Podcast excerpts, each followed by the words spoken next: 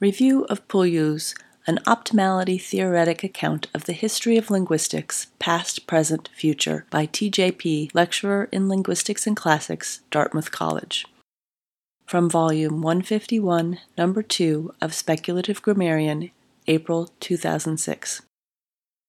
It is a great sorrow to those of us who remember the glory days of Psammetichus Press, those fabled days when it was the leading linguistics publisher in the world, nay, what is more, in the entire history of the world. It is, I repeat, a great sorrow to us to witness the depths to which the beloved imprint has sunk with the publication of this lamentable volume.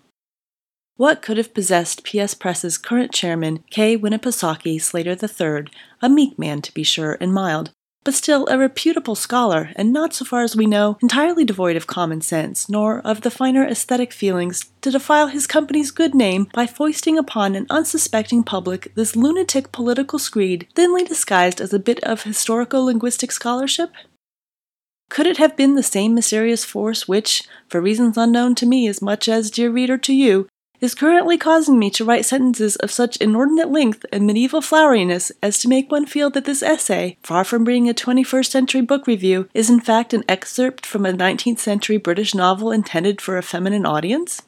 Probably not. More likely Mr. Slater owes Pouillou money or something like that. Or maybe Pouillou has compromising pictures of Mr. Slater with a woman not his wife. No matter. The point, if I can remember it, is that this book is very bad. To begin with, it is full of errors of facts.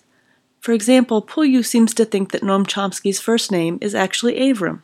This might be an innocent error, but this claim that Leonard Bloomfield, whom Pouillou inexplicably calls Morton, was alive and writing about the history of the English language in the 1960s must be a deliberate fabrication. I grant, however, that it's possible that Pouillou himself is not the fabricator, since I strongly suspect, attribution on the title page notwithstanding, that Pouillou did little if any of the actual writing of this book himself. We all know full well that many lazy celebrity authors, the sort of so called historians who regularly appear on the NewsHour with Jim Lehrer, don't do their own writing. Instead, they get low paid research assistants to do the actual work, while the authors of record sip latte at Georgetown dinner parties. Now, Pouillou, while not by any means a celebrity author, and certainly not even worthy of being invited onto a low rated local cable show, let alone the NewsHour, is nevertheless very lazy.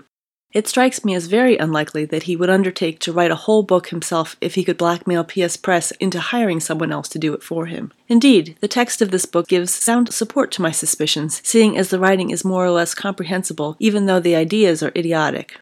In support of my claims, I cite the following passage, chosen at random from the book. I have not abandoned this basic tenet. However, I wish to distinguish extra linguistic structures from meta linguistic matters. The history of the field is certainly amenable to description in a relational network, as is anything and everything. But such a description, while studiously erudite and clearly transparent, lacks the deliciously harsh irony of an optimality theoretic description which reveals the inevitable fate of optimality theory and stratificational linguistics. Perhaps I risk giving away too much. I can absolutely assure the readers of this review that Pouillou did not write the passage quoted above. It reads instead like an attempt by some low paid and untalented P.S. press flack to imitate Pouillou's dreadful and, thankfully, inimitable prose style. Nevertheless, it may well be that the ideas in the book are Pouillou's, although it is entirely possible that he had nothing to do with the book at all. And it's even possible that the book doesn't exist and the whole thing is just a fraud perpetrated by Slater and some of his henchmen at PS Press but I don't for a moment believe, no matter whether I've heard the rumor from numerous reputable sources or not, that the reason Slater is now living in China is that he fled this country to avoid being prosecuted in the Enron scandal. But if I were wrong about that, it might mean that Slater's meek and mild demeanor, mentioned above, masks a vicious, money grubbing heart, and that the reason PS Press has changed gears so dramatically recently is that it's in essence been taken over by a band of transnational gangsters. Certainly, the not very well hidden Marxist subtext of the book History proceeds according to fixed laws, and we can describe the future as well as the past. The revolution is on its way, accords well with Pouillou's fervent, if not very coherent, radical leftism. It is also noteworthy that the fold out tableau, which is the literal and figurative centerpiece of the book, turns out to be, if you rotate it 60 degrees clockwise and stare at it long enough from the proper distance, and it also helps if you drink some tequila, one of those magic eye thingies, where there's a hidden picture to be seen in the seemingly random collection of dots, lines, and splotches. Only this time, instead of a picture of a bunny or a kitty or something, the secret image is the following sentence, written out in big, sloppy, rather disturbing looking red letters Stick it to the man. Said image makes it seem likely that whether he wrote the book or not, Pouillou at any rate approves of its main message, which, as summarized in Chapter 15, is a fervent plea for people in their 50s to overthrow the current order in linguistics by checking all of the linguistics books out of all university libraries and then never returning them.